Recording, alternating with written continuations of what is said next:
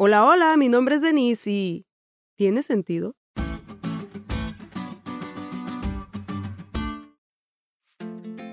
Imagínate un auto que no sirva para transportarte, un médico que no sean enfermos, un restaurante que no venda alimentos, un mexicano que no esté guapo, un celular que no hace llamadas, una luz que no alumbra en la oscuridad, una sal que no da sabor.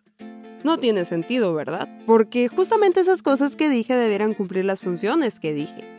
Así como tampoco tiene sentido que algunos cristianos no quieran testificarle a los pecadores, porque justamente para eso fuimos llamados. Y para muestra, Jesús. En un mundo de fariseos que evadía a los pecadores porque pensaba que había que hacer todo lo posible para evitar contaminarse con el pecado, Cristo fue la luz que alumbró en la oscuridad de la vida de los pecadores. Y me gusta como lo dice la lección. Su enseñanza fue dramáticamente diferente. Se sumergió en este mundo, un pozo de serpientes para redimirlo, no para evitarlo. Él es la luz del mundo.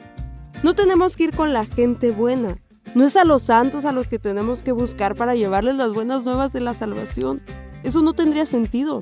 Hemos sido llamados para ir a llevarles las buenas nuevas de salvación a los que se sienten abrumados, a los malos, a lo ruin, a lo que tiene el rostro cansado de pecado.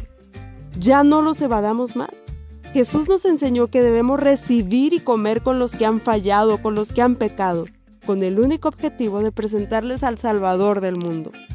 Y como dice la lección, la luz no evita la oscuridad, brilla en la oscuridad, no se separa de la oscuridad, penetra en la oscuridad, haciendo que la oscuridad sea iluminada.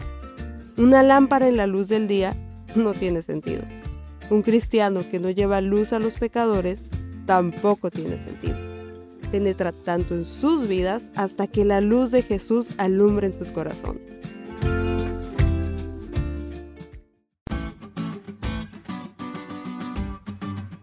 ¿Te diste cuenta lo cool que estuvo la lección?